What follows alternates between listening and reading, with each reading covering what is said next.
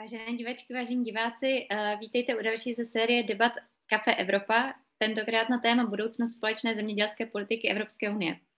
Mé jméno je Helena Truchlá, pracuji jako analytička projektu České zájmy v EU při výzkumném ústavu STEM a dnešní debatu budu moderovat.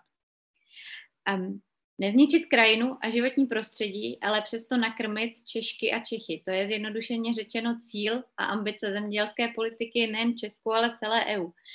A koronavirová pandemie a nyní samozřejmě také válka na Ukrajině výrazně mění pravidla hry. Potravinová bezpečnost a soběstačnost e, nabírá na důležitosti, zároveň zdražují energie, hnojiva i další komodity a nedostupnost některých zdrojů vytváří další tlaky na dostupnost potravin pro širokou veřejnost. My se o tom budeme dnes všem bavit. Bude nás zajímat, jak za daných okolností společnou evropskou zemědělskou politiku nastavit a kdo z ní vlastně profituje. Já jsem velmi ráda, že tu máme dnes pět erudovaných a v oboru velmi dobře orientovaných hostů. Já je postupně představím. Je tu pan Petr Jílek, náměstek ekologického zemědělství, komodit, výzkumu a vzdělávání z Ministerstva zemědělství České republiky. Dobrý den. Hezké odpoledne vám i divákům. Dalším hostkou je paní Veronika Vrecionová, europoslankyně eh, občanské demokratické strany. Dobrý den. Dobrý den, i já přeji pěkný podvečer. Tak tu máme uh, Jana Doležela, prezidenta Agrární komory České republiky. Dobrý den. Dobrý den. Kateřina Urbánková zastupuje svaz ekologických zemědělců pro bio. Dobrý den i vám. Dobrý den. A last but not, last but not least, uh, Michal Nekvasil, referent pro oblast politik z Generálního ředitelství pro oblast klimatu Evropské komise. Dobrý den. Dobré odpoledne vám divákům. Já začnu vlastně trochu obecnější otázkou. V kontextu té války na Ukrajině se hodně hovoří o tom, eh, jaké dopady to bude mít na stav globalizace vlastně eh, po celém světě, na který jsme si zvykli. Některé obchodní vazby se zpřetrhávají, jiné se omezují, hledají se nové, roste důraz na soběstačnost, na nezávislost. Třeba eh, v kontextu Evropské unie a v rámci Evropské unie. Příkladem zjevným toho je třeba debata o e, nezávislosti na, na fosilních palivech. E, je na místě podobnou debatu vést i v oblasti zemědělství? Je potřeba, aby e, Evropská unie tuto svou soběstačnost a nezávislost ještě posilovala? Pane Nekvasile, první otázka směřuje na vás. Tak já děkuji, děkuji za to, že jsem dostal slovo jako první. Já myslím, že určitě. Ta, v vlastně v oblasti, v oblasti zemědělství ten eh, konflikt na Ukrajině tak eh, má poměrně eh, významný dopad. Vlastně se tam ukázalo, že způsob zemědělství, který v Evropě je stále ještě převažující, to znamená zemědělství konvenční, je do značné míry nestabilní a závislé. Závislé zejména na vstupech, ať už jsou to třeba umělá hnojiva, nebo jsou to, jsou to paliva na pojezdy a a další. A vlastně v tomto kontextu se ukázalo, že musíme trošku přehodnotit ten náš přístup a pokusit se uh, to zemědělství uh, nějakým způsobem restrukturalizovat, což nepůjde najednou, ale postupně tak, aby bylo udržitelnější, aby bylo odolnější, stabilnější, aby nám na jedné straně stále bylo schopné vyprodukovat zdravé potraviny v dostatečném množství, ale aby zároveň pomáhalo způsob hospodaření, aby pomáhal zadržování vody v krajině, regeneraci půd a posilování ekosystémových služeb. Kdybychom měli být úplně konkrétní, co to znamená? Uh, nějaké příklady? Znamená to, že uh, v, když se podíváme, kdybychom se podívali do krajiny, tak jak vypadala před 100 lety, uh, viděli bychom malé půdní bloky, viděli bychom meandrující potoky, viděli, neviděli bychom Eh, příliš mnoho meliorací, eh, viděli bychom mnoho mezí, álejí a tak dále. Eh, krajina dnešní vypadá trošku jinak.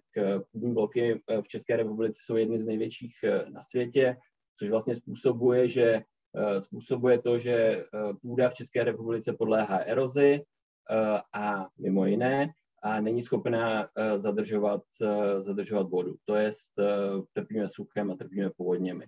Čili v praxi eh, můžeme postupně přicházet na různé metody, eh, metody zemědělství, jako je například agrolesnictví, to znamená, že v těch, eh, v, na půdním bloku se vysází pásy stromů, které pomohou zadržet vodu, zadržet uhlík, zvýší edafon, to je žížely další živočichy, živočichy v půdě a vlastně, a vlastně pomohou tak nejen vypěstovat potraviny, ale i snížit například vodu, kterou potřebujeme na zavlažování.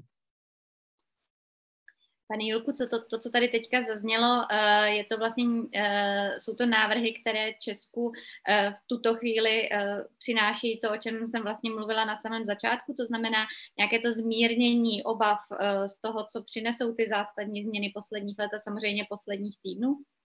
Hmm, Děkuji za slovo. Tak já bych rád zdůraznil, že my vnímáme potravinovou soběstačnost naprosto na roveň té energetické soběstačnosti. Myslím si, že ať už covidová krize nebo eh, krize v souvislosti s konfliktem na Ukrajině jednoznačně ukazují, že opravdu je potřeba eh, zemědělství eh, se intenzivně věnovat a i z pohledu těch národních politik mu přikládat odpovídající váhu, tak jako energetické, tak i potravinové soběstačnosti a touhle optikou my se na to díváme.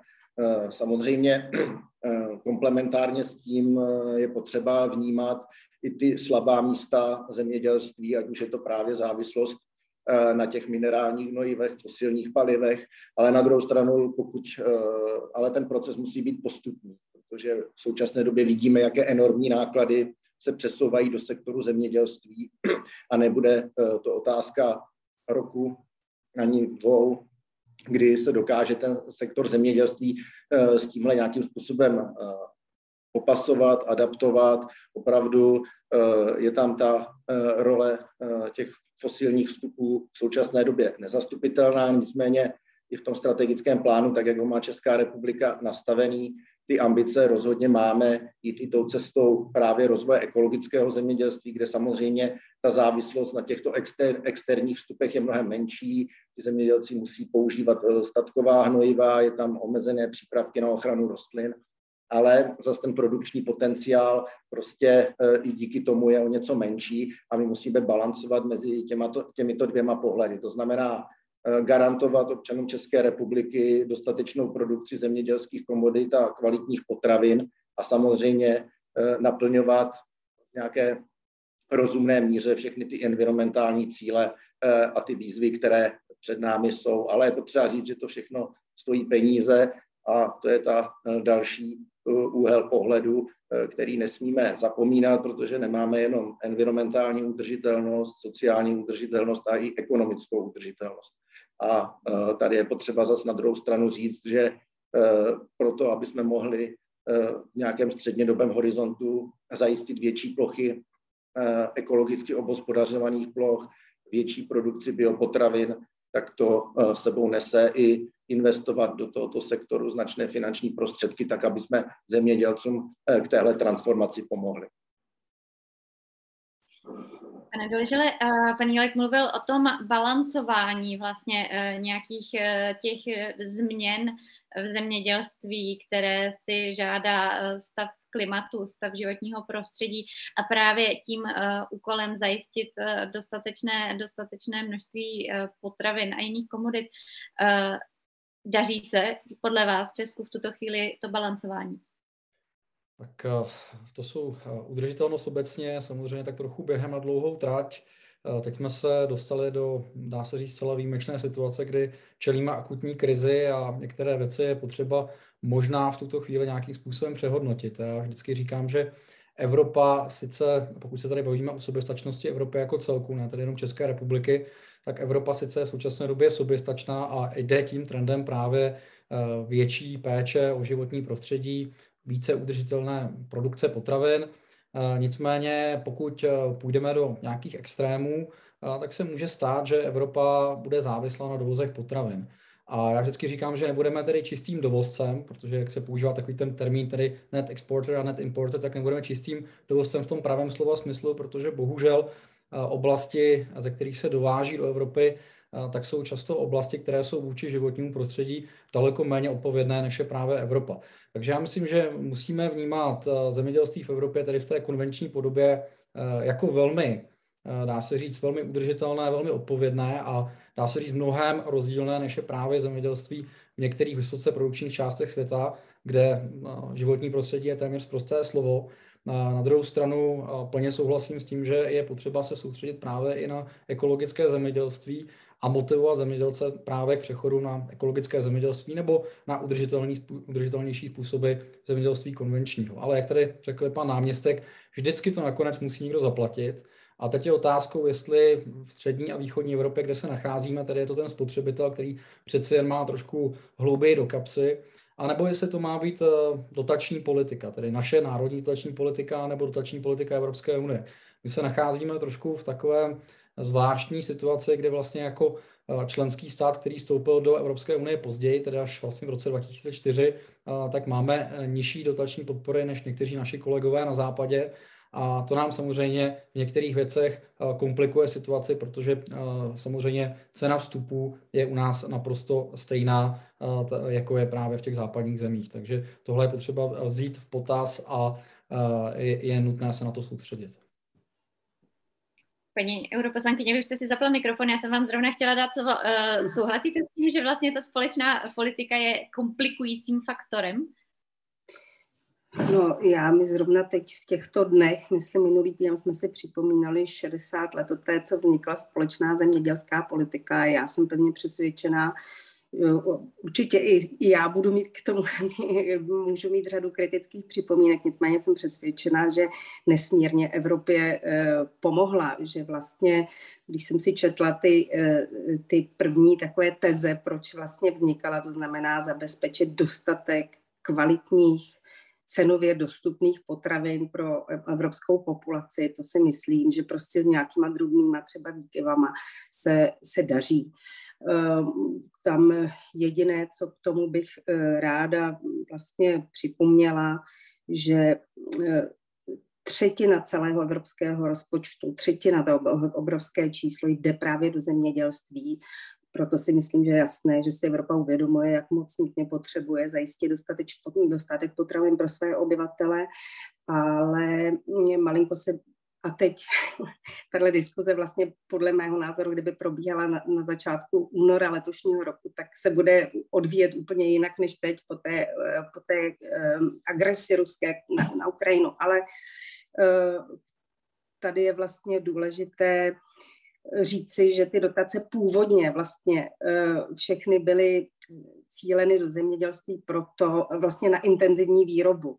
A my dnes tím, že mluvíme o také potřebě chránit životní prostředí, tak se vlastně celá ta filozofie těch dotací mění nebo měnila do, do té doby eh, té, eh, té krize na Ukrajině v tom smyslu, že by vlastně dotace měly jít zemědělcům za to, co dělají, co je pro ně neefektivní, ekonomicky neefektivní, ale co od nich společnost požaduje. To znamená, aby se nějak chovali k vodě, k půdě, ke krajině, prostě zkrátka, aby se chovali šetrně k životnímu prostředí. A to je vlastně to, co je drahé. Takže ta filozofie nebo ta, ta změna těch dotací eh, je velmi patrná, eh, ten, ten cíl toho, čeho je třeba dosáhnout. A z vašeho pohledu je tedy to, co teď eh, vlastně ta společnost jakoby vyžaduje, aby, aby protože ta změna, teď se nacházíme v přechodném období té společné zemědělské politiky, v roce 2023 mají začít platit ta nová pravidla. Diskutuje se o tom, jestli třeba je nějak nepřehodnotit, právě s ohledem na to, že se možná mění poptávka po tom, co třeba chceme těmi dotacemi zajistit. Na to už vlastně narážel pan Doležel. Proto já jsem vlastně mluvila, že v souvislosti s tou válkou na Ukrajině samozřejmě se můžou některé ty, eh, ty eh, požadavky eh, v současné době měnit a je to jasné, jasně to vidím. My se tomu neustále na zemědělském výboru vlastně mm, věnujeme, máme i řadu jednání s panem Vojčechovským, komisařem pro, eurokomisařem pro zemědělství, v tom smyslu, že vlastně tak, jak byl do toho února veliký tlak na ekologizaci zemědělství, tak vlastně v současné době eh, je jasně eh, jasná změna k tomu, že bude potřeba se soustředit minimálně na nějakou dobu na to, aby evropští zemědělci byli schopni zajistit dostatek potravin nejenom možná pro Evropany, ale bohužel i pro naše okolí. Eh, jde o to, že vlastně možná si se k tomu dostaneme ještě i později k té válce na Ukrajině, kdy vlastně eh, Rusko, Putin velmi cíleně na Ukrajině ničí infrastrukturu potřebnou pro vývoz eh, zemědělských plodin, jejichž prostě pšenice, obilí, to je prostě Ukrajina jedním z největším vývozcem, a to ne do Evropy, ale na Blízký východ a do severní Afriky. A e, tady bych chtěla jako hned na začátku upozornit, že Evropa nebude mít problém s dostatkem potravin, ale tím, že v těchto regionech se může stát, že budou chybět v důsledku války, tak e, myslím, že bude na Evropu dolehne i to, že, by, že bude potřeba, pardon, pardon, mě do toho někdo vstoupil telefon, že bude potřeba zajistit i e, dostat a vykrýt některé ty výpadky právě v tomto regionu.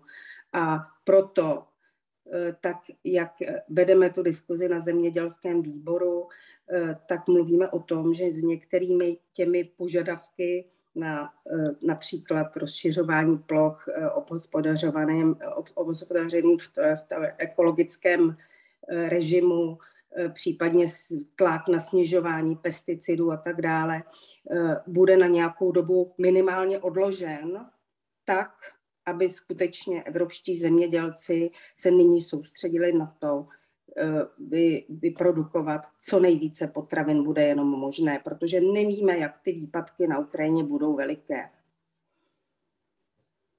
Paní Urbanková, jak vy uh, vnímáte tu debatu v kontextu války? Je to, je to samozřejmě těžké, těžké téma.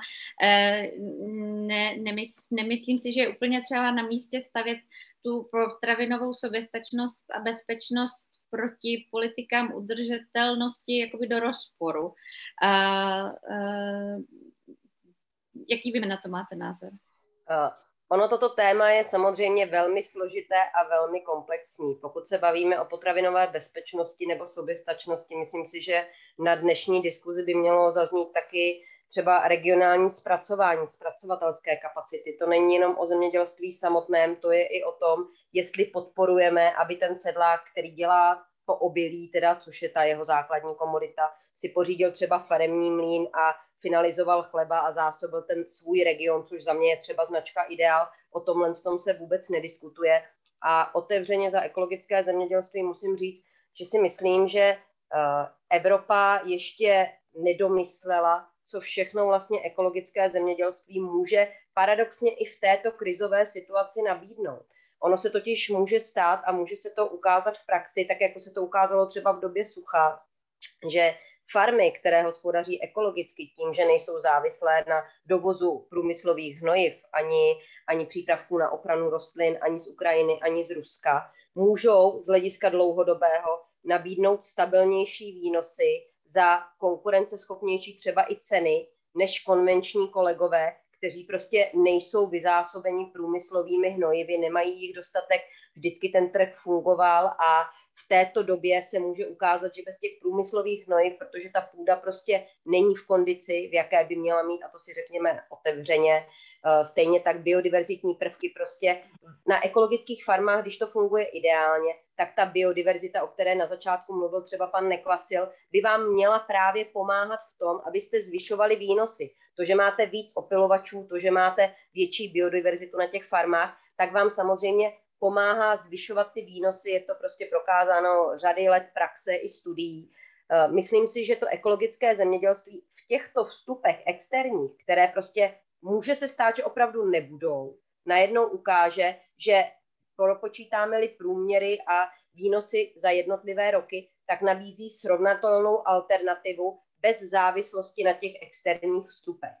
Takže já si myslím, že odkládat rozšíření ploch v ekologickém zemědělství mi přijde velmi krátkozraké. Myslím si, že to není řešení, že bychom na, paradoxně měli naopak hledat cestu, kudy budovat udržitelnější způsoby hospodaření, které právě budou v maximální možné míře jak na straně vstupů, tak potom na straně výstupů, včetně toho zpracování, nezávislé na třetích zemích, na dovozech a tak dále. To, to za mě patří do diskuze o potravinové bezpečnosti.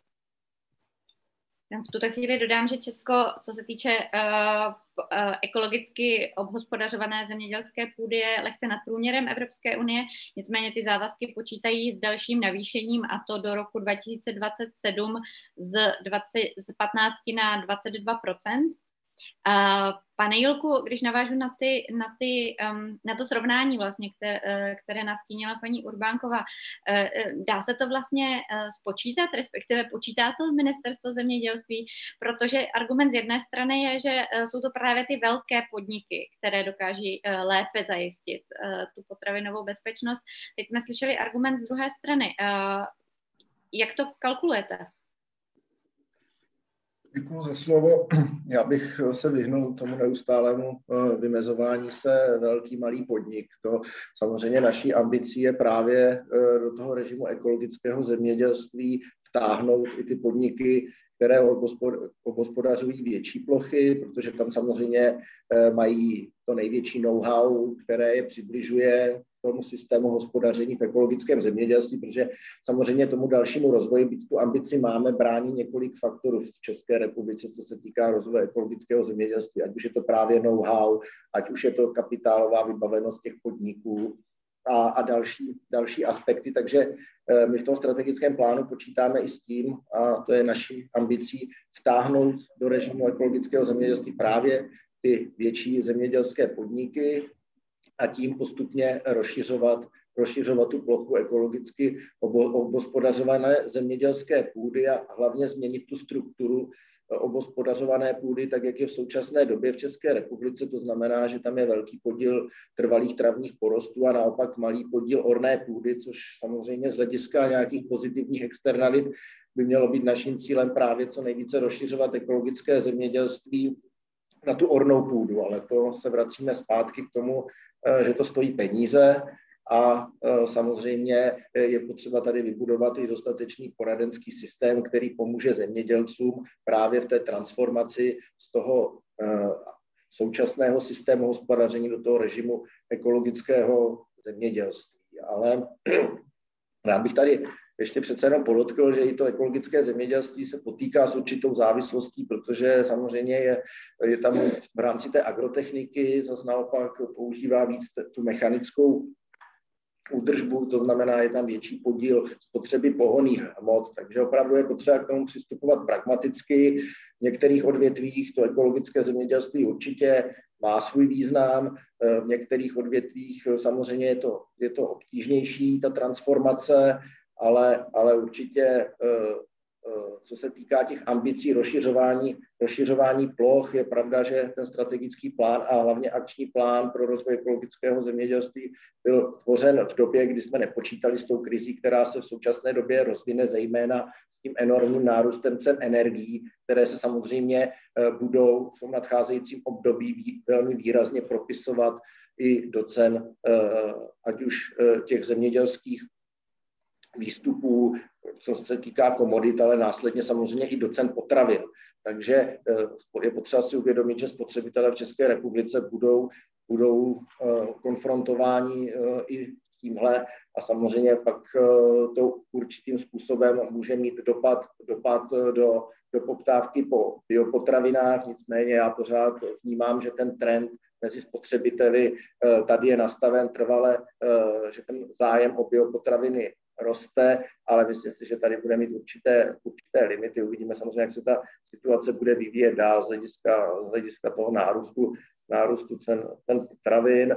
My eh, kromě té, eh, toho strategického plánu samozřejmě máme připravené jiné nástroje, jak motivovat k větší, eh, větší spotřebě biopotravin, ať už je to nějakým povinným podílem ve školních pro, programech, nebo samozřejmě větším důrazem, aby i v tom veřejném stravování ty biopotraviny byly využívány eh, ve větší míře, takže by to měl být nějaký vějíř opatření, kterými bychom chtěli eh, zvýšit, zvýšit tu poptávku po biopotravinách, což je samozřejmě z našeho pohledu klíčové a nejsme schopni to saturovat, saturovat jenom, jenom v rámci dotačních programů. Eh, zmínil jste ten, eh, ten plán pro rozvoj ekologického zemědělství, eh, že vznikal vlastně před těmi mm, zásadními změnami. Dá se očekávat, že se bude nějak upravovat některý z těch strategických dokumentů? Tak my si to musíme napřed vyhodnotit, co se na tom trhu reálně teď bude dít. Já myslím, že teď jsme v období poměrně, poměrně uh, jakoby turbulentním a, a nikdo v současné době nedokáže říct, co se na těch komoditních trzích uh, bude v horizontu půl roku, půl roku dít, ale pokud uh, ten trend zůstane setrvalý, tak my na to budeme muset reagovat uh, nějakým způsobem i v těch strategických dokumentech, ať už je to strategický plán nebo akční plán uh, pro rozvoj ekologického zemědělství, protože je potřeba si uvědomit, že tady zejména chovatele, ať už prasat, drubeže, pěstitele jablek čelí významným Eh, významným propadům eh, v cenách a zároveň enormním růstu cen energií, tak eh, my to prostě na to budeme muset reagovat i ve spolupráci samozřejmě s ostatními rezorty, ať už se to týká MPO a dalších, jak hledat nástroje pro zmírnění toho enormního růstu cen energií, ať už plynu nebo těch vstupů. A ta reakce by byla uh, třeba nějak podobná tomu, co uh, zmiňovala paní europoslankyně, to znamená, když to řeknu uh, obecně, důraz víc na, tu, na to potravinové zásobování a třeba zbrždění těch ambicí směrem k životnímu prostředí? No, tak ta potravinová soběstačnost to zůstává priorita kontinuálně. Myslím si, že Eh, tam eh, máme, eh, všichni dobře víme, kde máme slabá místa, kde naopak Česká republika je velmi, velmi silná a myslím si, že zatím, zatím co se týká těch cílů oblasti, oblasti životního prostředí, tak to vnímám i z těch diskuzí na Evropské komisi, že ty cíle v podstatě eh, se příliš nemění. Tak eh, my samozřejmě s kolegy v rámci Rady ministrů zemědělství, ale i s kolegy z Evropské komise o tom povedeme, povedeme diskuzi, ale, ale zatím v podstatě do, té reálné, do těch reálných návrhů, s kterými Evropská komise přichází, se nějaké, eh, nějaká reakce na to zvýšit potravinovou soběstačnost a zmírnit některé environmentální ambice moc nepropisuje. To je potřeba si říct. Děkuji. Paní Urbánková, chcete reagovat? Já jsem chtěla původně reagovat na to, co říkal už pan náměstek, to znamená na velikost eh, těch podniků. Já musím říct, že my máme ve svazu u nás podniky od půl hektaru do tří a půl tisíc hektarů a rozhodně bych neříkala, že malý nebo velký je dobře nebo špatně. Jde o to, jakým způsobem hospodaří a za mě, pokud hospodaří v režimu ekologického zemědělství, tak to je samozřejmě značka ideál. Nicméně ještě bych se vrátila k tomu, co tady zaznělo. Přiznám se, že úplně nevidím souvislost mezi tím, že chovatelům drůbeže a prasat rostou náklady a proto bychom měli omezovat eh, plány na plochy v ekologickém zemědělství, protože jejich energie jsou hrozně drahé. Přiznám se, že v tom jako souvislost úplně nevidím.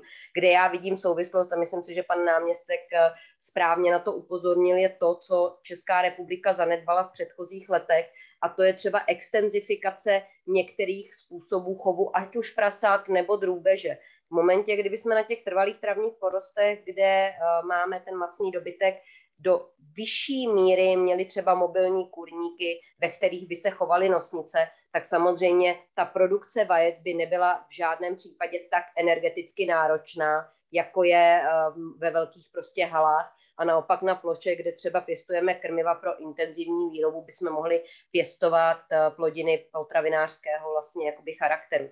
Ale to je dlouhá diskuze, kterou samozřejmě vedeme a my rádi jí vést i nadále budeme, ale myslím si, že plochy v režimu ekologického zemědělství a právě ta extenzifikace vstupů je to pravé ořechové, co ta aktuální situace ukazuje, že bychom měli nad ním se vlastně zamýšlet a přemýšlet, jak to udělat, aby ty vstupy nebyly tak strašně drahé. A tady si právě myslím, že to ekologické zemědělství je prostě způsob, jakým, jakým to udělat.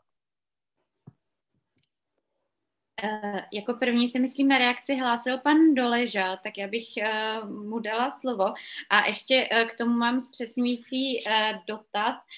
Vy vlastně v souvislosti s tou chystanou nebo um, změnou společné zemědělské politiky, která má začít platit, uh, hovoříte o tom, že nechme Green Deal na deal. Uh, to tak jako zjednodušeně vlastně zhrnuje odklad některých těch, některých těch um, zelených ambicí, řekněme, velmi zjednodušeně, ať už se týče omezování pesticidů, um, nějaké, ty, nějaké ty plochy, které mají ležet ledem.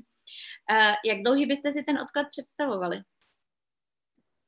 Tak já, já jsem autorem té hlášky, tak si to pokusím tedy trošku, uh, trošku upřesnit. Ona o tom hovořila i paní europoslankyně. My se momentálně opravdu nacházíme v takové mimořádné situaci, kdybychom některé ty ambice měli přibrzdit. Já neříkám, že bychom se jich měli zdát, tím se vracím zpátky k tomu, že přece jen považuji to evropské zemědělství, eh, dá se říct, za takového šampiona, co se týká udržitelnosti ve světě a myslím si, že je to dobře, že tohle to děláme a z těch ambicí bychom ustupovat úplně neměli, ale skutečně po nějakou dobu eh, bychom měli přeci jenom eh, některé ty kroky přehodnotit.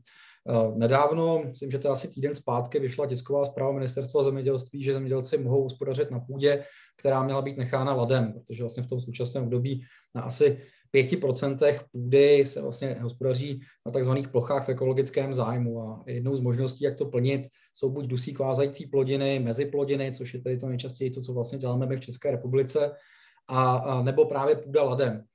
Ta půda ladem, jenom pro vaši představu, v České republice tvoří nějakých 6700 hektarů, které tedy budou v tomto roce zemědělci moci mimořádně využít.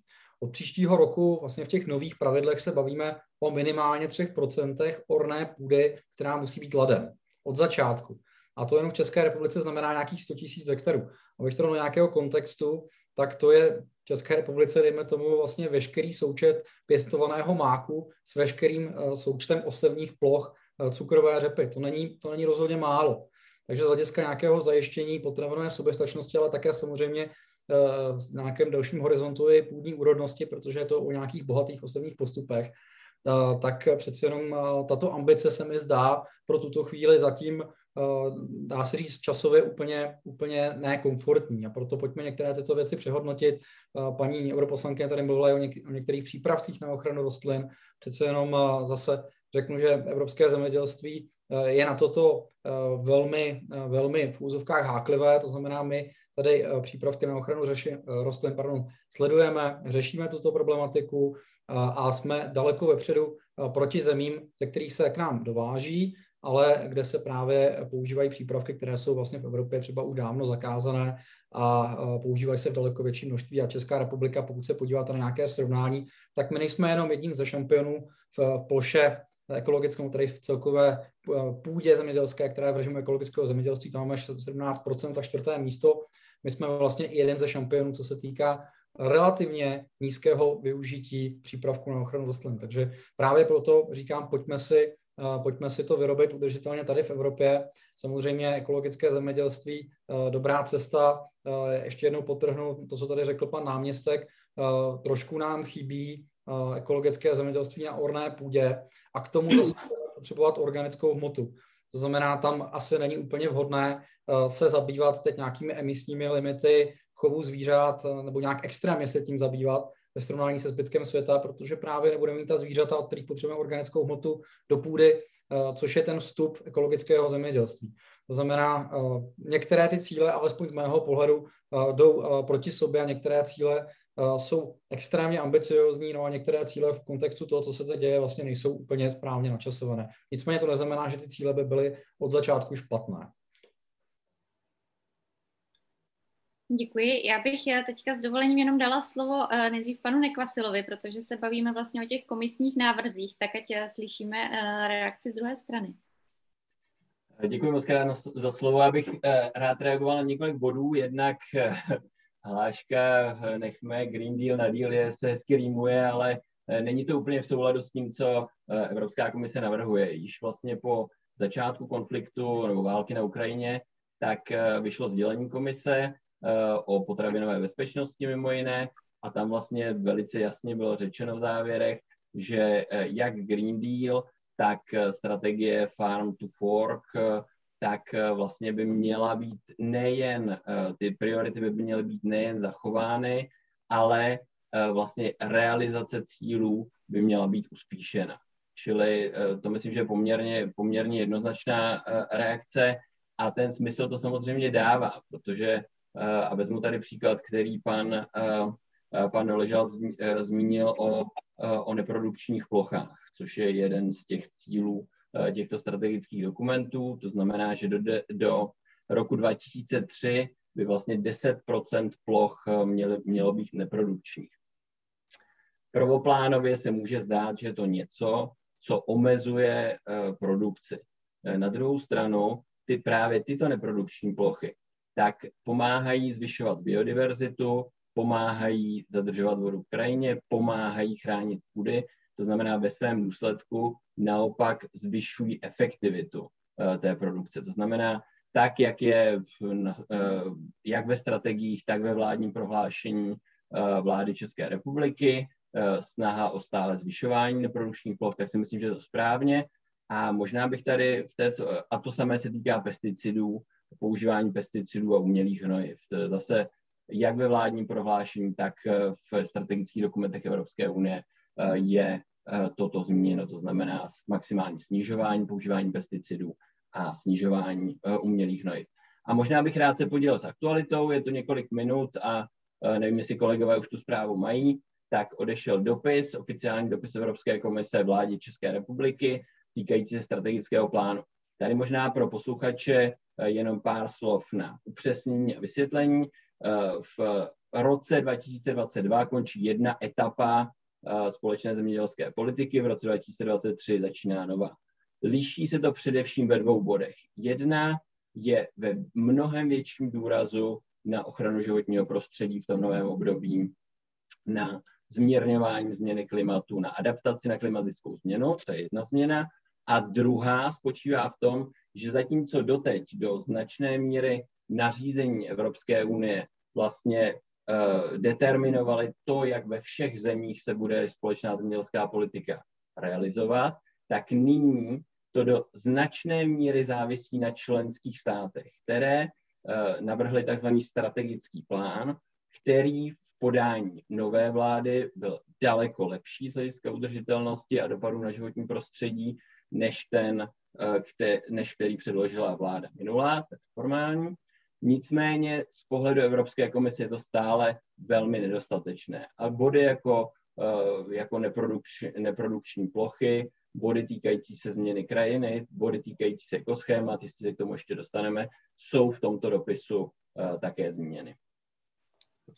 Děkuji moc krát. Já na to navážu uh, jenom pro, pro diváky. Mělo by se, uh, pokud, si, pokud se, jsem si to dobře spojila, tak by se mělo jednat o připomínky k návrhu právě pravidel uh, vyplácení zemědělských podpor v letech 2023-2027, které teďka Evropská komise připomínkovala. On to aviz, avizoval ministr zemědělství Nekula, že k těm připomínkám, že ty připomínky budou zaslány někdy na konci dubna, takže předpokládám, že to je tento materiál. Ministerstvo o nich bude jednat s zemědělskými organizacemi teďka následně.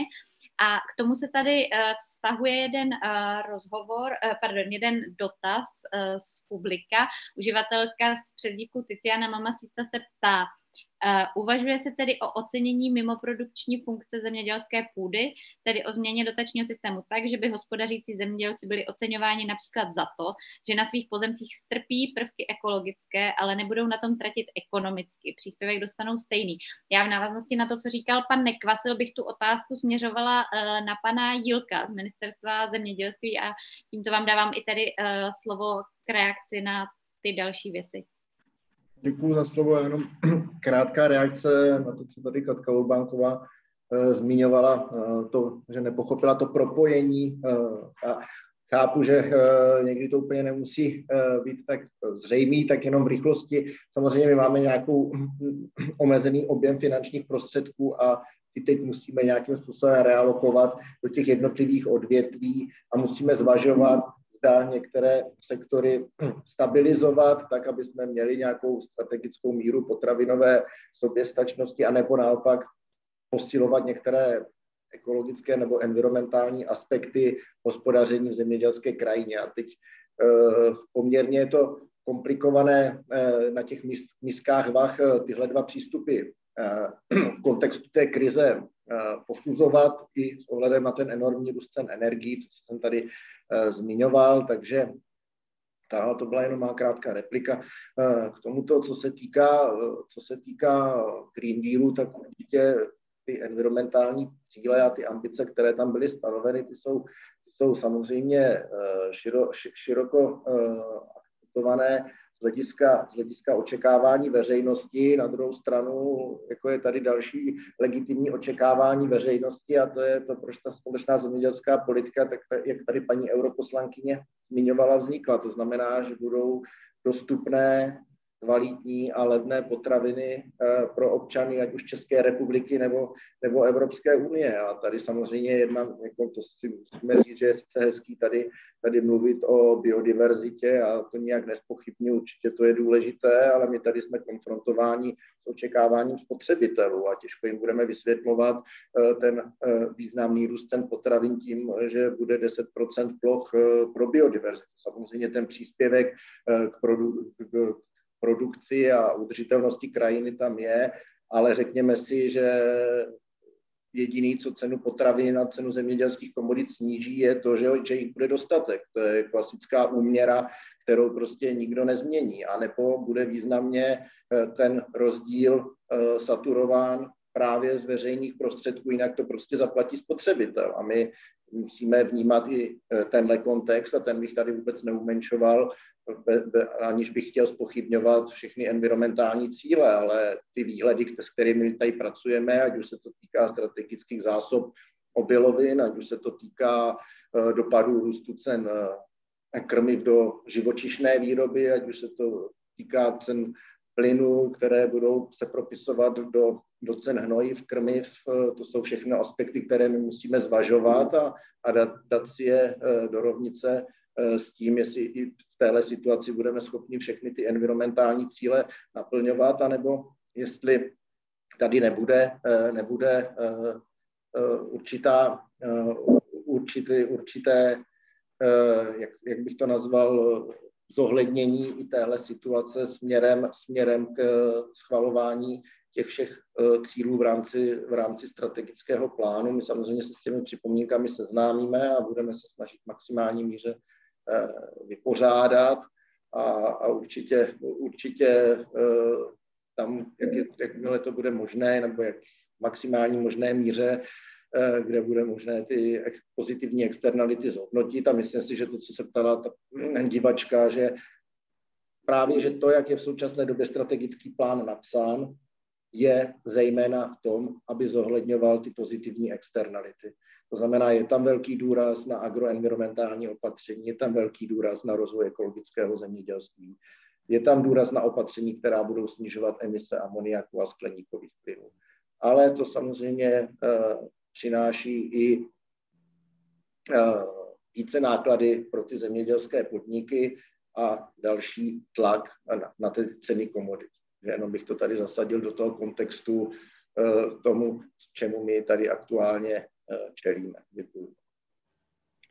Paní europoslankyně, vy jste se předtím uh, hlásila, tak uh, bych vám ráda dala slovo a uh, doplnila bych to otázkou, uh, kterou tady taky vidím od, od uh, diváků ve formě i komentáře, i, i dotazu, uh, jestli um, jestli vlastně není i na místě se zamyslet nad tím, že eh, stav klimatu a stav vlastně dopadů na životní prostředí, dejme tomu vyčerpanost té, té zemědělské půdy, o které se hovoří, je eh, dosáhla takové míry, že pokud eh, s tím teď nebudeme něco akutně dělat, tak riskujeme, že vlastně v dlouhodobém horizontu ta česká půda přestane být eh, schopná nás vlastně živit. To znamená, že to bude tak trochu uh, luz, luz uh, situace. Konkrétně, abych tedy citovala přímo dotaz, jestli ten současný strategický plán společné zemědělské politiky po roce 2003 je připraven na tu klimatickou změnu. Tak já teď nevím, já možná začnu uh možná rovnou, ne, začnu tím, co jsem chtěla říct se předtím, že mě vlastně velmi mrzí, že tak, jak tady sleduju tu diskuzi a, a už se to stalo při mnoha jiných diskuzích, tak tady vlastně nějak se dostává do kontroverze a stavíme tady proti sobě konvenční zemědělství a ekozemědělství a malé firmy a velké firmy. Já si prostě myslím, že je nej, nejdůležitější tomu přistupovat se zdravým selským rozumem a potřebujeme prostě diverzifikaci. My potřebujeme oba, obě, oba tyto typy zemědělství. Potřebujeme mít vedle sebe třeba klidně velké firmy, střední firmy, malé, malé sedláky, protože to je vlastně to nejméně zranitelné. Když se cokoliv přihodí, ukazovalo se to vlastně i v době v covidu, ukazuje se to i dnes, když budeme mít stát pouze na velkých farmách, a ta jedna farma eh, veliká veškerou svou produkci, protože stoupne cena obilí na světových trzích, prostě prodá někam mimo Evropu, tak budeme, nebo mimo Českou republiku, tak budeme mít velký problém. Na druhou stranu, když to samé udělá malá, mal, malý sedlák, tak se vlastně nic moc nepocítí. Ale určitě my potřebujeme z mnoha, z mnoha důvodů uh, diverzifikaci i v tom smyslu, že uh, právě, a já jsem moc ráda, že tato vláda a dala si to do vládního programu a vlastně i tou změnou strategického plánu přistoupila k tomu, že se odklonila malinko od toho, co tady bylo doposavat v České republice a co já vidím, že je velký problém českého zemědělství, že v podstatě dotace byly nasměřovány z drtivé většiny jenom k těm největším. A myslím si, že je správné, alespoň malinko to kivadlo se se pokusit eh, vrátit někam eh, alespoň do středu nebo prostě k normálu, což, což vlastně bylo to téma těch posledních měsíců v rámci českého zemědělství velmi silně rezonovalo. A souhlasím s tím, že prostě česká, česká krajina nebo české zemědělství, tak jak bylo nastaveno tady v, a teď se nebudeme vracet do historie v důsledku prostě kolektivizace v 50. letech minulého století, vlastně stálo převážně na takových těch velkých obřích, jak naše rodné širé lány, eh, tak to je prostě způsob zemědělství, který tu krajinu velmi vyčerpává a který není pro ní zdravý. To, na tom se asi všichni shodneme. Nicméně proto si myslím, že je potřeba ten trend eh, trochu vrátit. Bohužel se nyní a proto se znova musím vracet bohužel eh, k tomu, co se dnes děje na Ukrajině. My máme vlastně opravdu ta diskuze na zemědělském výboru v Evropského parlamentu se velmi, za ty dva měsíce se neuvěřitelně proměnila. My jsme teď máme vlastně jako stálý bod na každém jednání to dění na Ukrajině. Snažíme se dostávat intenziv, aktuální informace o tom, protože eh, zrovna v nyní v těchto týdnech probíhala eh, sedba na Ukrajině. Eh, my jsme měli, jsme tam před třema týdny ministra zemědělství Ukrajiny, nyní tam třeba jsme měli minule eh, šéfa jakési agrární, promiňte, já nevím přesně, jak se to jmenuje, agrární komora ukrajinská, kdy někdo typuje, že jim se podaří zasít asi 50% z toho předchozího roku, někdo 70%, zároveň nikdo neví vlastně, kolik toho potom sklidí. Chybí jim úplně chyběly jim osivo, chybí jim hnojiva, chybí jim nafta do traktorů. Zároveň a co bude vlastně ten největší problém? Úplně největší problém bude ten, jestli vůbec budou schopni něco vyvést, protože mají zamezený přístup k moři černému eh, a oni vlastně veškerou svou, eh, ten export šel přes moře. Eh, nenahradíte to vývozem železnicí, protože to je daleko menší objem, navíc je tam zase problém s tím, že oni mají jinak rozchodné ty koleje na hranicích, musí je potřeba překládat zboží a ne, nej, není tam dostatečné množství infrastruktury, ty překladiště chybí nebo jsou, ale malé. Prostě bude s tím ohromný problém. A ta diskuze skutečně se velmi, velmi proměňuje s tím, že tady nikdo nemluví o tom, že bychom se měli nějak odklánět od těch záměrů eh, Green Dealu, ale mluvíme jenom o tom, že je potřeba k některým těm krokům o, přistupovat opatrněji, některé třeba malinko odsunout a některé drobně na nějakou dobu eh, prostě přerušit.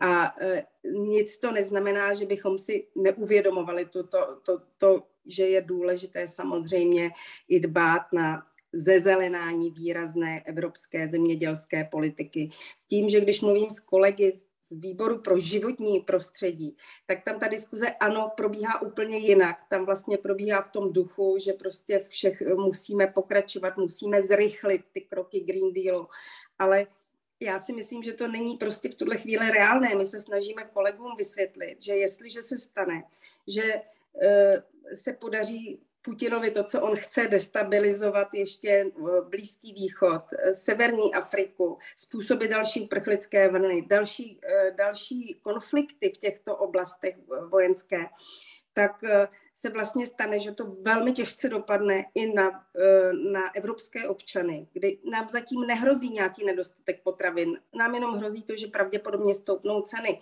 A to bychom asi nějakou dobu s tím se vypořádali. Ale jestliže dojde k takovéto destabilizaci, tak a eh, český, ne, evropské, evropští občané budou řešit úplně jiné problémy, tak vlastně v konečném důsledku ani nedosáhneme nějaké ochrany klimatu, nedosáhneme e, těch cílů Green Dealu, protože v momentě, kdy vám společnost schudne, tak životní prostředí je to poslední, co je zajímá. Takže já jenom apelujeme na to, aby jsme ke všem těm krokům přistupovali ke zdravým, se zdravým rozumem. A uh, proto jenom říkám, že jsem pevně přesvědčená, že prostě v, v těchto dnech minimálně, a nevím, vy jste se tam ptali, jak dlouho to bude trvat. Já nevím, jestli to nikdo netuší, jak ten konflikt válečný bude dlouho trvat, jestli to bude rok, je, jestli to skončí na podzim, nebo jestli se to potáhne deset let ale musíme mít i na paměti ty dopady války na Ukrajině, které se mohou velmi negativně promítnout eh, na všechny naše občany. Tak mám tu hned uh, několik žadatelů o reakci, nicméně já bych dala slovo uh, jako první pan Nekvasil, myslím, že jste se i hlásil jako první a uh, dovolila bych si navázat otázkou na paní europoslankyni. Uh, do jaké míry je vůbec za Evropskou komisi reálné, že těm změnám dojde. Jaké změny máte na mysli nejdřív? Zhruba uh, v těch intencích, jak, eh, jak o tom mluví jak paní europoslankyně, tak eh, pan Doležel, zdůrazněno bylo několikrát, že není zájem na tom Green Deal zrušit nebo nějak jako vyjádřit na jednou nepodporu těm ambicím, které má, ale připouštějí, že některé ty ambice by se měly zbrzdit, že prostě dokud je válka, je potřeba klást důraz na uh, trochu jiné, uh, jin, jinou část problému, řekněme. Uh, tak, tak především, když měl mluvit za sebe, tak samozřejmě válkou v Ukrajině, tak já do značné míry žijem, ať už rodinou, kterou hostíme, anebo, nebo emocionálně, čili to považuji za nesmírně vážný problém ale určitě ne něco, co by mělo způsobit nějakým způsobem odkládání Green Deal. Teď pojďme to, se na to podívat čistou logikou. Co vlastně uh, způsobil konflikt uh, v Ukrajině? Konflikt v Ukrajině zdražil ceny vstupů.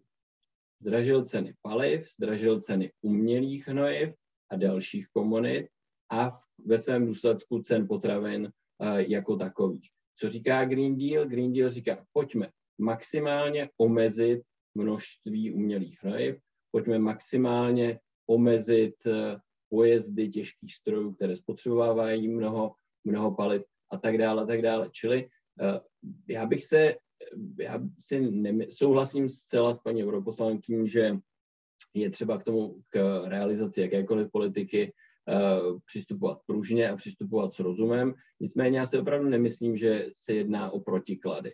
Zároveň si nemyslím, že se jedná o protiklady, když mluvíme o uh, ekonomických cílech zemědělských a o cílech, uh, které sledují ochranu klimatu nebo ochranu, ochranu životního prostředí. Ty cíle, jak jsem naznačil předtím, jdou velmi často ruku v ruce. Například bych zmínil znovu zadržování Eh, vody, vody v krajině. A ještě, jestli dovolíte, bych se zmínil uh, krátce k obodu, o, o, do, vlastně, uh, o dotazech, které tady byly zmíněny. Jednak pokud se týká vyčerpanosti půdy, se ptal, ptal někdo z stazatelů. Ano, já se domnívám, že to je jeden z vážných problémů.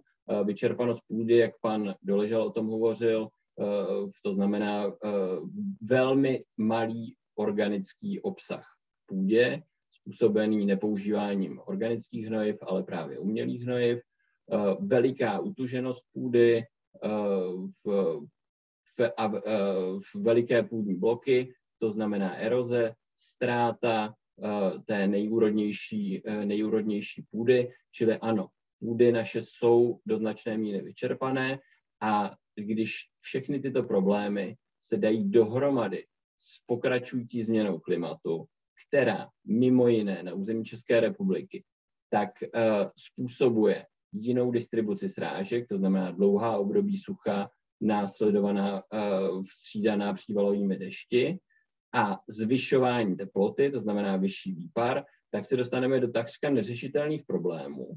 A v této situaci přichází návrh, jak vlastně ten způsob hospodaření upravit tak, aby jednak řešil tu vyčerpanost půd, nebo pomohl řešit, a zároveň pomohl připravit uh, to hospodaření na důsledky klimatické změny.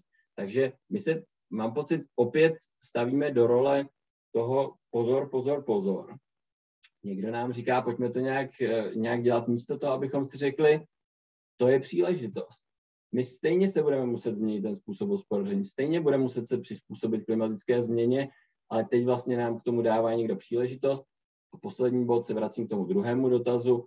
Ano, oceňování mimoprodukčních funkcí eh, v zemědělské, zemědělské půdy je zcela zásadní. Do určité míry ve strategickém plánu to je zmíněno, ale tak, jak mimo jiné ten dopis Evropské komise říká, zdaleka nedostatečně. Děkuji, paní Urbanková. Eh, vás poprosím o reakci a ještě bych to taky doplnila, eh, vlastně to ekologické zemědělství eh, v Česku v posledních letech spíš stagnuje. Zaznělo už tady taky zájem o biopotraviny roste, ale pořád jakoby ten segment trhu je eh, dost malý. Tak jestli třeba vidíte v té, v té nové podobě společné zemědělské politiky způsob, jak, jak tohle změnit, a jak si třeba myslíte, že uh, vlastně na samotné spotřebitele uh, bude uh, dopadat ta, ta, ta nová realita po začátku války na Ukrajině? Děkuju, já jenom krátce reakci, ono tady většina z toho zazněla jedna část od paní poslankyně, europoslankyně, nikdo nic neví. Co se týče krize na Ukrajině, opravdu v tuto chvíli nikdo nic neví a nikdo nemá univerzální recept. Co však je jasné, co všichni víme, klimatická změna prostě nepočká. Nepočká degradace půdy, nepočká rostoucí prostě nárůst reziduí pesticidů a dalších látek ve vodě, nepočtaj, nepočkají věci, se kterými se prostě musíme vyrovnat. Jo, to prostě, já bych taky samozřejmě byla strašně ráda, aby aby jsme mohli říct, tak pojďme odložit klimatickou změnu, pojďme odložit tohle, pojďme odložit tamhle to, vyřešme teď krizi na Ukrajině, udělejme to pragmaticky. Ale ono to tak prostě bohužel není a my se s tím musíme vypořádat. A ono, druhá věc, kterou chci říct, ono to tady také zaznělo. Nedávejme ty věci proti sobě. To přeci není buď ekologické zemědělství nebo konvenční. Teď máme cíl 25% plochy v ekologickém zemědělství, 75 pokud počítám dobře, pořád připadá na tu konvenci. To není buď a nebo.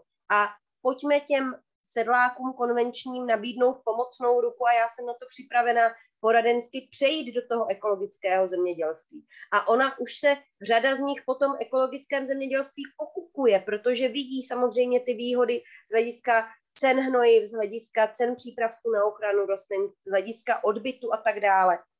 Nedávejme to proti sobě, byla by to obrovská chyba. Opravdu uh, využijeme tuto uh, otřesnou situaci prostě a tuto krizi v náš prospěch. Co je to, je to nejlepší, co můžeme udělat. To jenom jsem chtěla krátce říct, že opravdu neměli bychom to dávat do protivky, protože tak to není. Zrovna jako bychom neměli dávat, jak říkala paní europoslankyně, velké versus malé, drobné, nebo eh, rozhodně to není správný styl, kterým bychom měli uvažovat. Co se týče vaší otázky, eh, samozřejmě eh, já a jsem o tom přesvědčena, tu podporu ekologického zemědělství prostě dostatečnou nepovažuji ve strategickém plánu. Já pořád, nezlobte se na mě, v momentě, kdy kompenzujeme nebo navrhujeme kompenzovat újmu zemědělcům za pěstování ekologické zeleniny, biozeleniny, po které je obrovská poptávka, z 25% jejich nákladů. Z 25% to není dostatečná míra kompenzace, to není dostatečná podpora, prostě za mě ne. Jestli si někdo myslí, že to nějakého, ekolo- nějakého konvenčního zemědělce přiměje k tomu, aby začal hospodařit ekologicky, když mu nabídneme 25% náhrady vlastně jakoby té újmy za ten extrémně náročný způsob hospodaření v ekologii, za mě to prostě tak není. Přitom třeba ta ekologická zelenina by byla strašně rychle vidět na tom pultě u toho zákazníka. To je to, po čem my všichni voláme. Stejně tak, kde já to vnímám naprosto nedostatečné a my pořád se tady bavíme o tom zemědělství, ale já to zemědělství a potravinářství vnímám jako spojené nádoby, tak je ta zpracovatelská kapacita. My máme v České republice 55% skotu, toho skotu bez tržní produkce mléka, toho masného skotu na maso, pro diváky, abych to přiblížila, v režimu ekologického zemědělství. Většina z něho se buď to vyváží, nebo se zpracovává jako konvenční, protože zpracovatelé to prostě nechtějí zpracovávat, nespracovávají to, neuvádí to na trh. Řada jatek se prostě nechce zabývat tou certifikací až dotažení vlastně do té ekologické produkce, aby to mohli uvádět na ten trh. Ono je to samozřejmě napojené i na ten odbyt, o kterém hovořil tady pan náměstek Jílek, do veřejného stravování, školního stravování, kdy kolegové z Německa, z Rakouska, z Francie a tak dále cílí z Dánska mezi 25 a 90 biopotravin ve veřejném a školním stravování. My máme jako Česká republika v tuto chvíli nulu, čistou nulu za veřejné i školní stravování. To je za mě prostě tristní stav a ten sektor ekologického zemědělství je extrémně podfinancovaný, to víme prostě všichni. A na druhou stranu nabízí opravdu obrovský potenciál. Já bych byla ráda, aby jsme se o tom bavili, aby jsme ty věci nedávali do protivky, protože opravdu na ty výzvy, které nás čekají, nejenom v souvislosti s tou válkou na Ukrajině, prostě musíme reagovat a musíme najít odpovědi, které, které budou adekvátní jak pro spotřebitele, tak samozřejmě pro naše životní prostředí. Děkuji, pane náměstku. Máte slovo, vy jste se hlásil už předtím a já bych zase možná navázala takovou otázkou. Je tedy, vyplývá mi z toho, že kdybychom byli bývali, podporovali třeba to ekologické zemědělství víc, to znamená, jak už tady zaznělo, menší závislost na průmyslových hnojivech, která jsou hojně dovážena z Ruska, z Běloruska, nebo tedy byla dovážena, že bychom i teď měli vlastně odolnější zemědělství vůči šokům, jaký představuje třeba válka na Ukrajině. Jak se na to díváte? Děkuji za slovo. Já bych úplně všechno nevztahoval jenom k těm dotacím. Ono přece jenom dotace jsou nějaký střípek z mozaiky, byť ano, v zemědělství hrají svou roli, ale pořád je to hlavně otázka to, poptávky na tom trhu. To znamená, že my musíme nějakým způsobem reflektovat i ten zájem uh, spotřebitelů. Ta prostě dotační politika není samospasitelná. My ano, můžeme v nějakých segmentech ty zemědělce víc motivovat, někde méně k tomu, k tomu, aby hospodařili, ale pořád to rozhodnutí je na nich a to rozhodnutí je čistě ekonomické z hlediska rentability. Takže Eh, samozřejmě ano, eh, spotřebitelé eh, ve větší míře teď poptávají biopotraviny, za to, jsme, za to jsme určitě rádi. Ten trh nějakým způsobem vykazuje poměrně dynamický růst, tak doufám, že ta krize se teď nějak zásadně neprojeví. Ale, ale má to taky své cenové, cenové limity a i z hlediska vůbec rentability pro ty samotné zemědělce pak důležité jestli se jim to vyplatí do tohohle systému hospodaření jít nebo nejít. Pak je tady velká otázka marketu, v jaké míře oni přistupují eh, zejména právě třeba k ekologickým zemědělcům, k producentům biopotravin eh, v České republice, kteří samozřejmě jsou spíš, spíš eh, lokálněji zaměření a bohužel tam ta reflexe nebo nějaký vstřícnější přístup z hlediska, z hlediska marketu není, to nám taky vůbec nepomáhá, to bych tady řekla. Naopak si myslím, že možná mnohem větším hybatelem věcí než dotační politika je přístup, přístup retailu eh, k jednotlivým eh, subjektům na tom, na tom trhu. Takže eh, jestli by bylo to zemědělství odolnější, to si netroufám, netroufám tak to, tak to jednoznačně, jednoznačně říct. Eh, myslím si, myslím si, že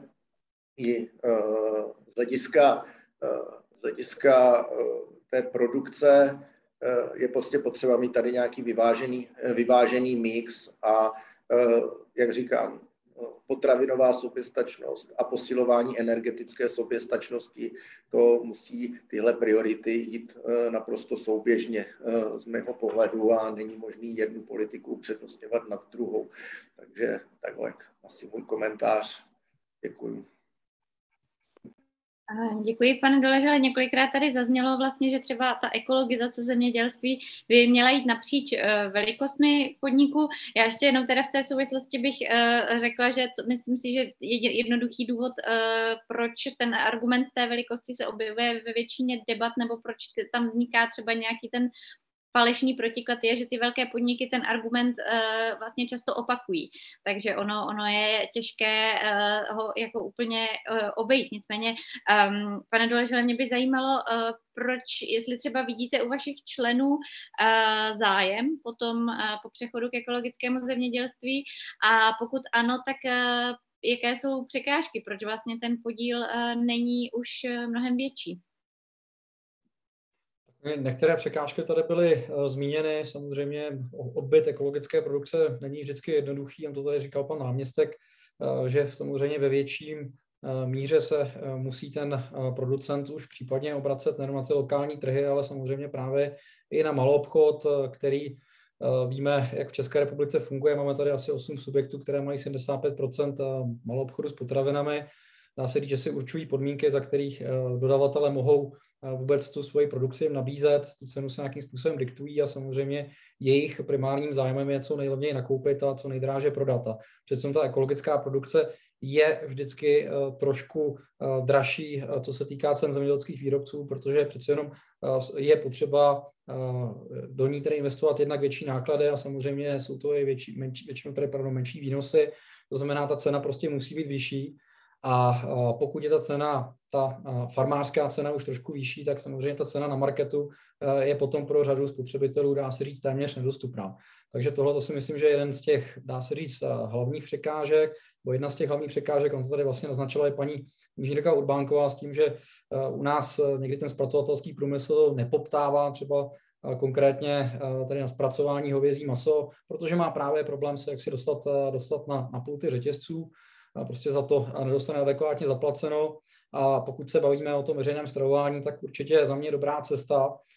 Ta jaksi poptávka tady nějakým způsobem je, alespoň tedy dá se říct mnohdy z úst politiků, ale v reálu už to trošku naráží na problémy, jako jsou veřejné zakázky, kdy samozřejmě veřejné zakázky jsou vždy o tom, že se musí hospodařit s těmi veřejnými penězi takovým způsobem, aby se samozřejmě nakupovalo co nejlevněji a to v tom ekologickém režimu není vždycky úplně jednoduché. A pokud budeme v současné době chtít třeba po matkách, aby jak si svým dětem platili za obědy více, tak kolem toho bude asi poměrně velký humbuk, když tím jako nějak nerozporuje, že by to, to jak se ekologické zemědělství se mělo víc podílet, to znamená správná cesta, ale jenom říkám, že to může být cesta trošku trnitá a bude prostě mít určitá, určitá úskalí. A jinak další věc je samozřejmě administrativní zátěž, když se podíváme dneska, možná, že mě pan náměstek opraví, ale někteří naši členové měli problém mít vlastně stejnou kategorii zvířat, to znamená hovězí skot, jednak tedy na loukách jako tedy krávy bez tržní produkce mléka, tedy ten masný skot, a jednak který mít v konvenci vlastně ten dojený skot. Pod vlastně jedním ičem, a to do, do, myslím, že nedávno byl problém, možná mě pan náměstek opraví, ale, ale nebylo to v současné legislativě i vlastně z požadavku Evropské unie možné a tím pádem by vlastně tady musely vznikat úplně nové společnosti, které by se vyčlenily z těch stávajících, aby se věnovaly jenom ekologii, což někdy samozřejmě znamená vést dvojí účetnictví, dvojí evidenci a tak dále. A může to být alespoň psychologicky uh, nějaká bariéra pro to, aby třeba i ty větší podniky uh, přecházely uh, právě na to ekologické zemědělství. Na druhou stranu bylo tady správně řečeno, že musíme právě ty větší podniky motivovat, protože čím větší podnik, tak tím samozřejmě potom je větší výměra, větší výměra v ekologii. Jenom ještě jednu věc, kterou bych tady rád zmínil, Ona ta debata velký, malý, ne, že bychom to my otevírali, my většinou nějakým způsobem reagujeme na tu debatu, kdy se tady občas objevuje, že malý rovná se a priori dobrý a velký rovná se a priori špatný. Vždycky záleží samozřejmě na tom, jak ten konkrétní zemědělec hospodaří a také ho třeba hodnotit. On ten současný systém dotační není úplně, úplně zásluhový, my neděláme nějaká agrochemická zkoušení půd nebo nehodnotíme třeba biodiverzitu, to je možná až na nějaké další období, v současné době se to spíš jak si hýbe podle nějakých škatulek a jednou z těch škatulek je právě tedy to, že více peněz se bude dávat žadatelům do 150 hektarů. Což samozřejmě může na první pohled znít velmi, velmi dobře, ale já vždycky říkám, že vítězem je ten, kdo má 150 hektarů čistě vlastních, protože se může stávat, a já, já to vlastně říkám ze zkušenosti menšího zemědělce, může se stávat, že i menší zemědělci mají v České republice běžně 50% půdy takzvaně propachtováno, to znamená v nájmu. A pokud se v současné extrémní inflaci vlastník doslechne tedy, že eh, někdo dostává podpory na půdu, na hektar, tak samozřejmě první věc, co udělá, že vám to nájemné nějakým způsobem zvedne. A to znamená, že ty veřejné prostředky se pak můžou eh, dostat úplně mimo ten sektor zemědělství, což by nebylo asi úplně, úplně žádoucí a je potřeba se o tomhle nějakým způsobem bavit. Neříkám nějakou regulací pachtovného, ale je to určitě jedno z těch témat, plus teda, já se omlám, že mluvím dlouho, ale samozřejmě nějaká motivace vlastníků, protože zase máme 30 tisíc uživatelů, 30 tisíc zemědělců a oproti tomu máme téměř 3 miliony vlastníků zemědělské půdy. A když chceme tedy dát 10% eh, půdy mimo produkci, tak to bude velká diskuse s vlastníky, proč vlastně zrovna ten můj hektar, proč zrovna ten můj hektar, proč zrovna tady ten můj půl hektar nebo tady ten díl půdního bloku a bude velmi, velmi, velmi složité nejenom z toho faktického hlediska, ale potom i z toho administrativního. Nějakým způsobem tady těch 10 procent někde, když to řeknu lidově, schrastit, protože uh, málo, málo vlastníků půdy vlastně chce nějakým způsobem v úzovkách degradovat ten svůj majetek. Ono to není degradace, my se bavíme o tom, že uh, to samozřejmě má vliv na, uh, na, na celý ten biotop a má to samozřejmě pozitivní vliv na půdu jako celek. Nicméně ten vlastník to často vnímá jako tak, že nebude moci dostávat tak velké nájemné, pokud to nebude orná půda, ale pokud to bude třeba krajinný prvek. Takže já bych tady možná do budoucna Eh, bych chtěl, aby se eh, vláda nebo vůbec státní zpráva zabývala jednak tím, aby se ty krajinné prvky zakládaly jednodušeji, eh, aby tady byla nějaká motivace pro vlastníky, třeba nám to odprodat nebo něco podobného, a aby tady třeba byla nějaká podpora pro aktivní zemědělce, aby mohli vlastně nějaké tyto půdní bloky nakupovat nebo tyto pozemky nakupovat tak, aby to dávalo smysl vlastně toho hospodaření jako celek. Já se na to dovolím navázat, paní europoslankyně, k vám se hned dostaneme, ale tady to byl přesně uh, dotaz, uh, buď uh, ta zatelka citovala vás, pane Doležele, nebo naopak, těžko říct. Nicméně se ptá, jak Eh, nebo on je to komentář, takže já parafrázuji do otázky, uh, jestli je vlastně nějaký nápad, uh, jak ty vlastníky půdy, kterých jsou tedy skoro 3 miliony oproti 30 tisícům zemědělcům, do té debaty vtáhnout. Pane náměstku, řeší se to nějak? Konkrétně tady ta zatelka uh, si stěžuje, že po 30 letech nemá svých souvislých 10 hektarů, aby mohla začít s agrolesnictvím, což je jedno, uh, jeden z těch uh, ekologických tedy způsobů uh, zemědělničení.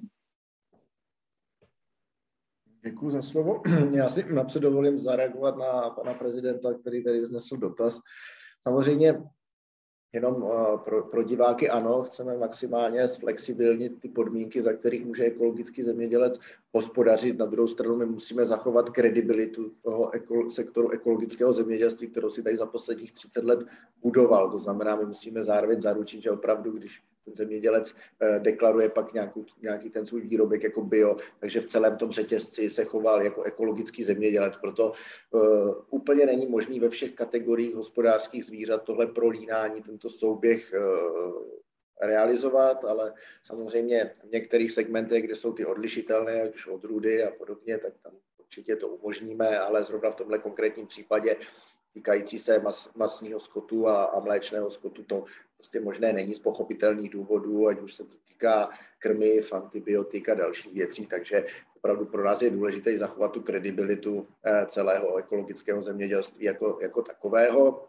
To je jedna věc. Já myslím, a k té, té druhé věci, co se týká dotazu divačky, určitě pozemkové úpravy, to je velké téma, eh, ale je potřeba si říct, že to také není úplně levné dělat pozemkové úpravy napříč Českou republikou.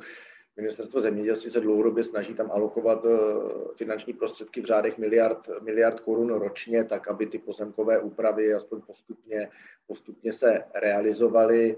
Eh, vnímám, že to není vždy jednoduché, ta dohoda všech vlastníků, uživatelů a podobně A co se týká, co se týká těch vlastníků zemědělské půdy, tak já myslím, že ti jsou do té debaty velmi, velmi vtažení a velmi pozorně tu debatu, ať už k eh, budoucí společné zemědělské politice, k nastavení dotací, ale vůbec i podmínek, za jakých by měli zemědělci hospodařit, eh, vnímá a, a sleduje a, a ty nástroje, jak mohou vstupovat.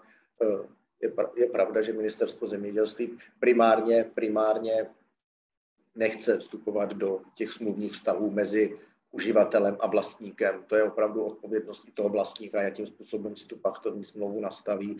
My jsme se snažili eh, na modelově připravit některé eh, pachtovní smlouvy tak, aby pro ty vlastníky tam bylo zřejmé, jaké parametry si má hlídat a podobně, ale, ale do těchto vztahů si myslím, že by nemělo být ambicí ministerstva vstupovat a eh, pro nás samozřejmě je také důležité mít tady nějakou skupinu, eh, skupinu uživatelů zemědělské půdy, eh, která, která eh, bude opravdu tu zemědělskou půdu užívat v souladu s těmi principy společné zemědělské politiky a zároveň to bude množina subjektů, která nebude enormně zatěžovat, zatěžovat ten administrativní systém, když to řeknu lakonicky, tak to také je. Takže z mé strany komentář k těmto dvou bodům. Děkuji. Paní europoslankyně, máte slovo? A máte vypnutou, uh, vypnutý mikrofon. Tady už se zapínám, děkuji moc za slovo. Já mám věc jednu k těm pozemkovým úpravám. Já jsem E, zároveň také předsedkyně spolku pro mnou venkova, který se vlastně těm pozemkovým úpravám věnuje už asi 25 let. Je strašná hamba, že, jsme, e, že se nám nepodařilo, myslím, jako České republice e, celou tuto agendu posunout někam dál. Ty pozemkové úpravy mají dva hlavní cíle. Ten jeden je zpřístupnit majitelům jejich půdu a ten druhý je vlastně v té krajině vybudovat některá zařízení, které by pomohly velmi výrazným způsobem zadržovat vodu v krajině a tak dále rozčlenění těch velkých lánů, eh, meandrovat potoky, cesty a eh, podobné věci, což je nesmírně důležité. A tady musím ale říci, a teď možná si nezískám v oblibu nikde, ale že to částečně bloko, je problém jak na straně zemědělců, tak na straně těch vlastníků půdy. My těch jednání zažíváme už mnoho let, mnoho. A někteří zemědělci prostě v momentě, kdy se dozví, že by eh, tam, kde oni mají své pole, měli proběhnout eh, pozemkové úpravy, tak to vlastně blokují z toho důvodu, že v momentě, kdy probíhají pozemkové úpravy, tak padnou všechny pachtovní smlouvy a oni potom mají problém a zároveň se i obávají toho, že právě když ti majitelé budou přesně vědět, protože dneska každý ten majitel půdy, nebo ten tam, kde neproběhly pozemkové úpravy, tak tuší, že v rámci toho lánu někde tam uprostřed nějaký pozemek má, ale neví přesně kde. A uh, ti, ti zemědělci samozřejmě chápou, že v momentě, kdy budou mít ti majitelé jasně zpřístupněné že by, pozemky, tak že by mohla stoupnout cena. Na druhou stranu i majitele těch pozemků. A také jsem u řady jednání byla, když jim řeknete, dobře, ale my v rámci té pozemkové úpravy tady je potřeba udělat třeba polní cestu nebo meandrovat ten potok z zrovna u vás, čímž pádem jemu zasáhnete do, té jeho, do toho jeho vlastnictví, tak v tu chvíli ten, eh, ten majitel, že mu řeknete, že musí, že musí od, jakoby 9 metrů ze svého pozemku um, odevzdat eh, nebo dát k, dispozici tady pro nějaké toto zařízení, tak také nechce. Tak jenom upozorňuji, že prostě je to velká škoda a působíme si tu škodu potom všichni vzájemně a moc bych apelovala na, jsem ráda také, že ministerstvo zemědělství vyčlenilo konečně jakoby i větší částku na, tu, eh, na, na tyto velmi potřebné pozemkové úpravy, ale máme před sebou ještě velký kus práce. A druhá věc, já jsem chtěla ještě zmínit jednu věc, která tady vůbec nepadla a možná ani se vám bude zdát, že s touto diskuzí nesouvisí, ale podle mě velmi souvisí. Mluvíme o tom, že tady je buď tedy konvenční eh, zemědělství, za, eh, které využívá umělý hnojiv, anebo na druhé straně ekologické zemědělství, které vlastně uh, hnojí přirozeným způsobem nebo nehnojí, ale ještě existují a já právě bych docela ráda se snažím tady této krize teď využít. Uh, vel, velmi dlouho se i věnuji problematice takzvané genové editace, prostě využívání moderních metod v zemědělství. Velmi to naráželo, dlouho nedařilo se. Před rokem Evropská komise už konečně začala potře- pracovat na potřebné legislativě a já se budu snažit, nebo s kolegy se snažíme, aby se tato práce na té legislativně urychlila. Jde o to, že vlastně to není Eh, všichni se hrozně bojí nějakého GMO. Toto je využívání vlastního genu té, té rostliny, případně eh, kdy vlastně jenom urychlíte systém šlechtění a ty rostliny jsou potom daleko odolnější vůči chorobám, vůči suchu a tak dále. A nemusíte využívat potom žádnou umělá hnojiva, není tolik potřeba hnojit. A to vlastně všichni dnes chceme. A přitom zase oproti tomu ekozemědělství, kde ne, nemusíte využívat, nevyužíváte umělá hnojiva, tak ale e, zachováte nebo dokonce i zvýšíte ty výnosy, což dneska taky potřebujeme.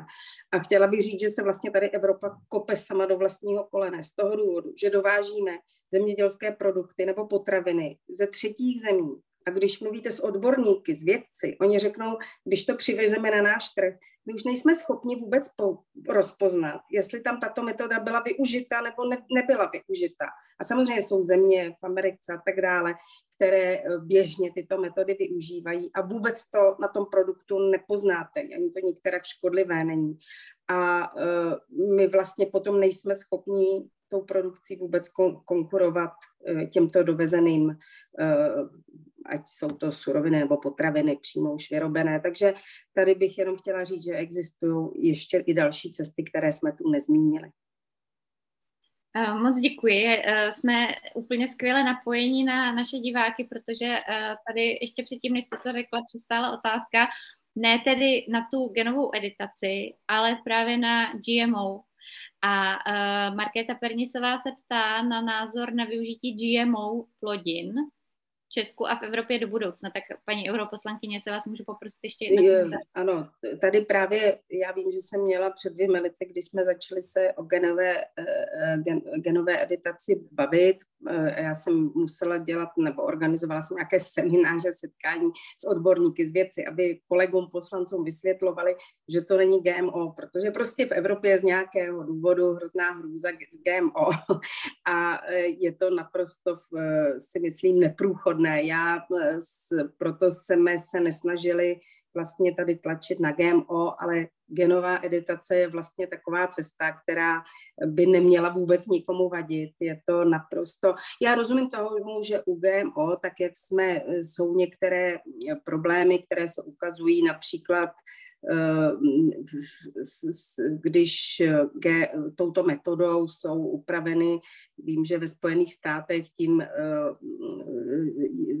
je například golfová hřiště, ty trávníky jsou vlastně, eh, eh, ta semena jsou výsledkem GMO, tak je potom problém, že vlastně když oni se rozšíří někam na jiné, eh, na, jinou, na jiné části, než by měli, tak vlastně jsou velmi agresivní potom, dokážou, eh, podobně je to i s kukuřicí a tak dále. Takže tam já bych si úplně netroufala, ale myslím si, že když máme eh, k dispozici tuto metodu, která je, jak se ukazuje, bezpečná a eh, že si myslím, že bychom měli jít touto cestou.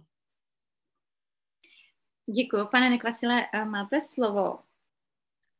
Tak my se blížíme ke konci, tak velice krátce jenom dva body, které tu prakticky nezazněly, nebo jenom v náznacích. První uh, se týká uh, ekoschémat. Vlastně v rámci, uh, možná jsme nevysvětlili řádně, že v rámci společné zemědělské politiky existují takzvané dva pilíře. V rámci toho prvního pilíře tak nemalé procento prostředků finančních půjde na takzvané ekoschémata. Mimo jiné na v České republice podle toho návrhu na celofaremní ekoplatbu. A uh, je to něco, co zatím není příliš jasné, jak to bude vypadat.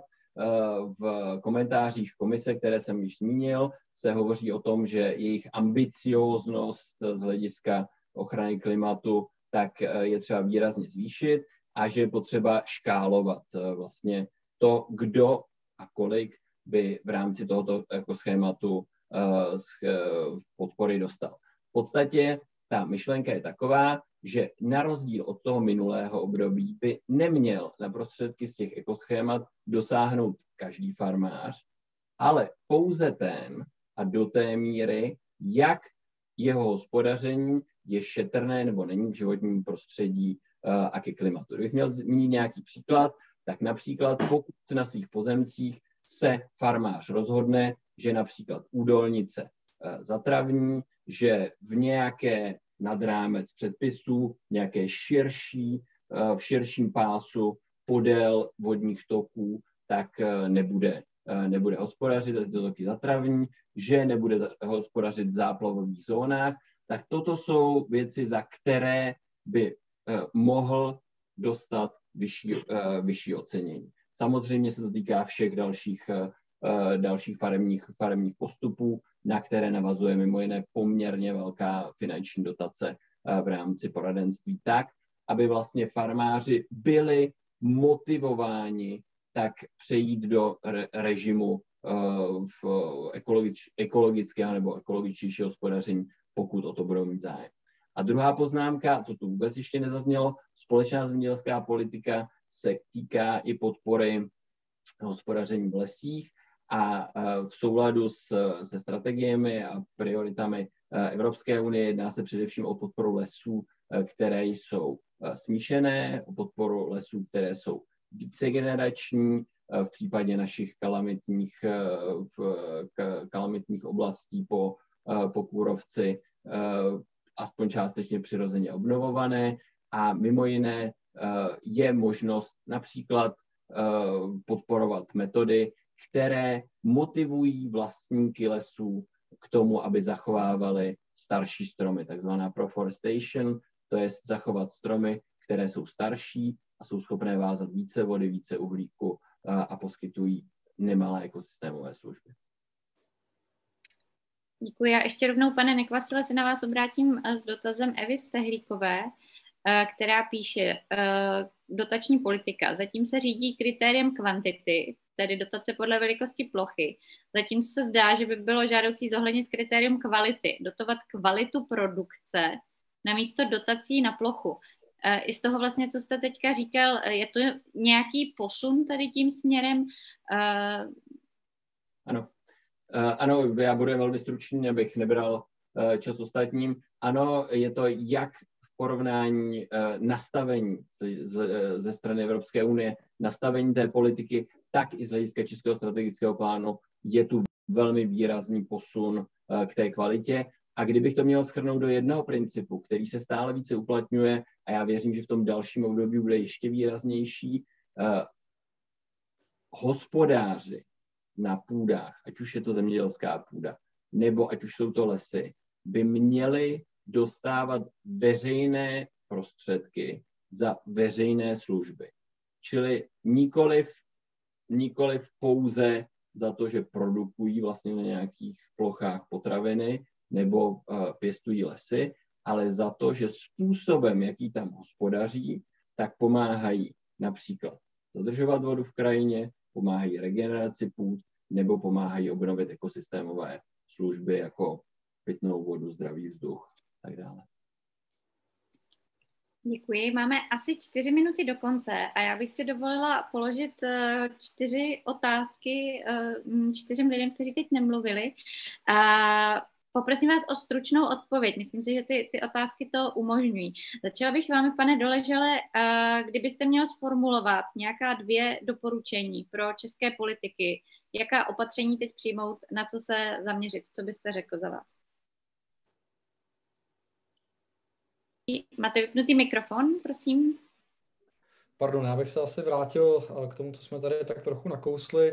Eh, to znamená, pojďme některé ty věci nějakým způsobem možná přehodnotit. Některé záležitosti můžou být eh, pro nás příležitostí, kterou můžeme využít. Eh, já bych jenom upozornil, omlouvám se za to, že nebudu až tak stručný, já bych upozornil na to, že sice jde 30% prostředků Evropské unie na zemědělství, nicméně je to jenom 1% HDP.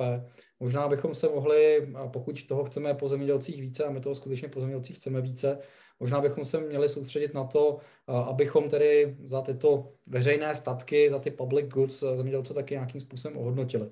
Protože přece jenom, jestli jsme potom u debaty o dostupnosti potravin, tak přece jenom po zemědělcích nemůžeme na jedné straně chtít, aby toho dělali výrazně více pro životní prostředí a za to je tedy neodměnit a zároveň tedy očekávat, že budou ve stejném čase více produkovat cenově dostupné potraviny. Prostě je potřeba tyhle ty cíle nějakým způsobem jak si propojit a využít nějaké případné synergie.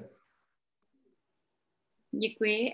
Paní Urbánková, na vás stejný dotaz. Nějaké aktuální doporučení? Já si myslím, eh, já jsem to tady už zmínila, že eh, je potřeba k tomu přistupovat se selským rozumem, tak jak říkala paní Recionová. Ty věci opravdu, když se na to podíváte opravdu z toho distancu, rozhodně nejdou proti sobě. Pokud opravdu se nám podaří tu politiku nastavit tak, aby poskytovala ten synergický efekt, tak si myslím, že to je win-win situace jak pro životní prostředí, tak pro produkci potravin. V Evropě máme zatím naštěstí teda nadbytek té produkce.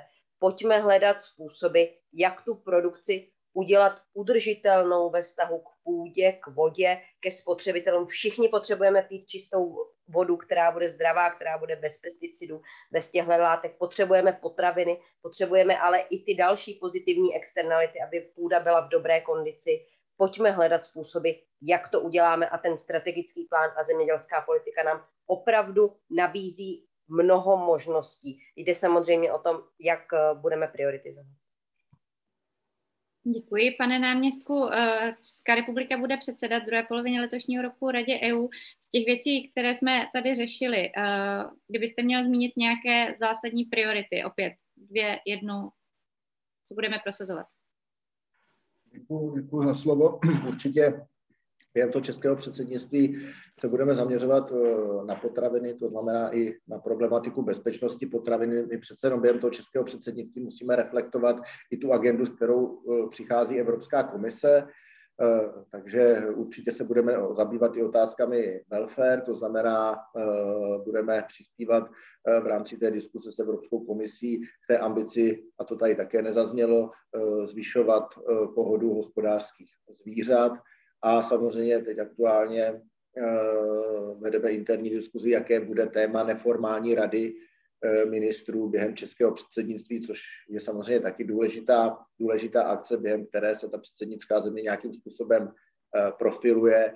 A tam právě uvažujeme, že jedno z těch tém, nebo to téma by mohlo být právě to, co tady zmiňovala paní europoslankyně, týkající se těch genomických genomických úprav eh, právě eh, myslím si, že v tom Česká republika dlouhodobě měla tu pozici jednu z nejliberálnějších v rámci Evropské unie, tak si myslím, že by to mohlo být jedno z těch vhodných témat, jak propojit právě zvýšení té odolnosti sektoru zemědělství a zároveň udržení těch produkčních, produkčních parametrů. Takže to bude zhruba ty klíčové body během českého předsednictví a věřím, že eh, si s tím Česká republika poradí eh, velmi důstojně a s kolegy budeme v úzkém kontaktu.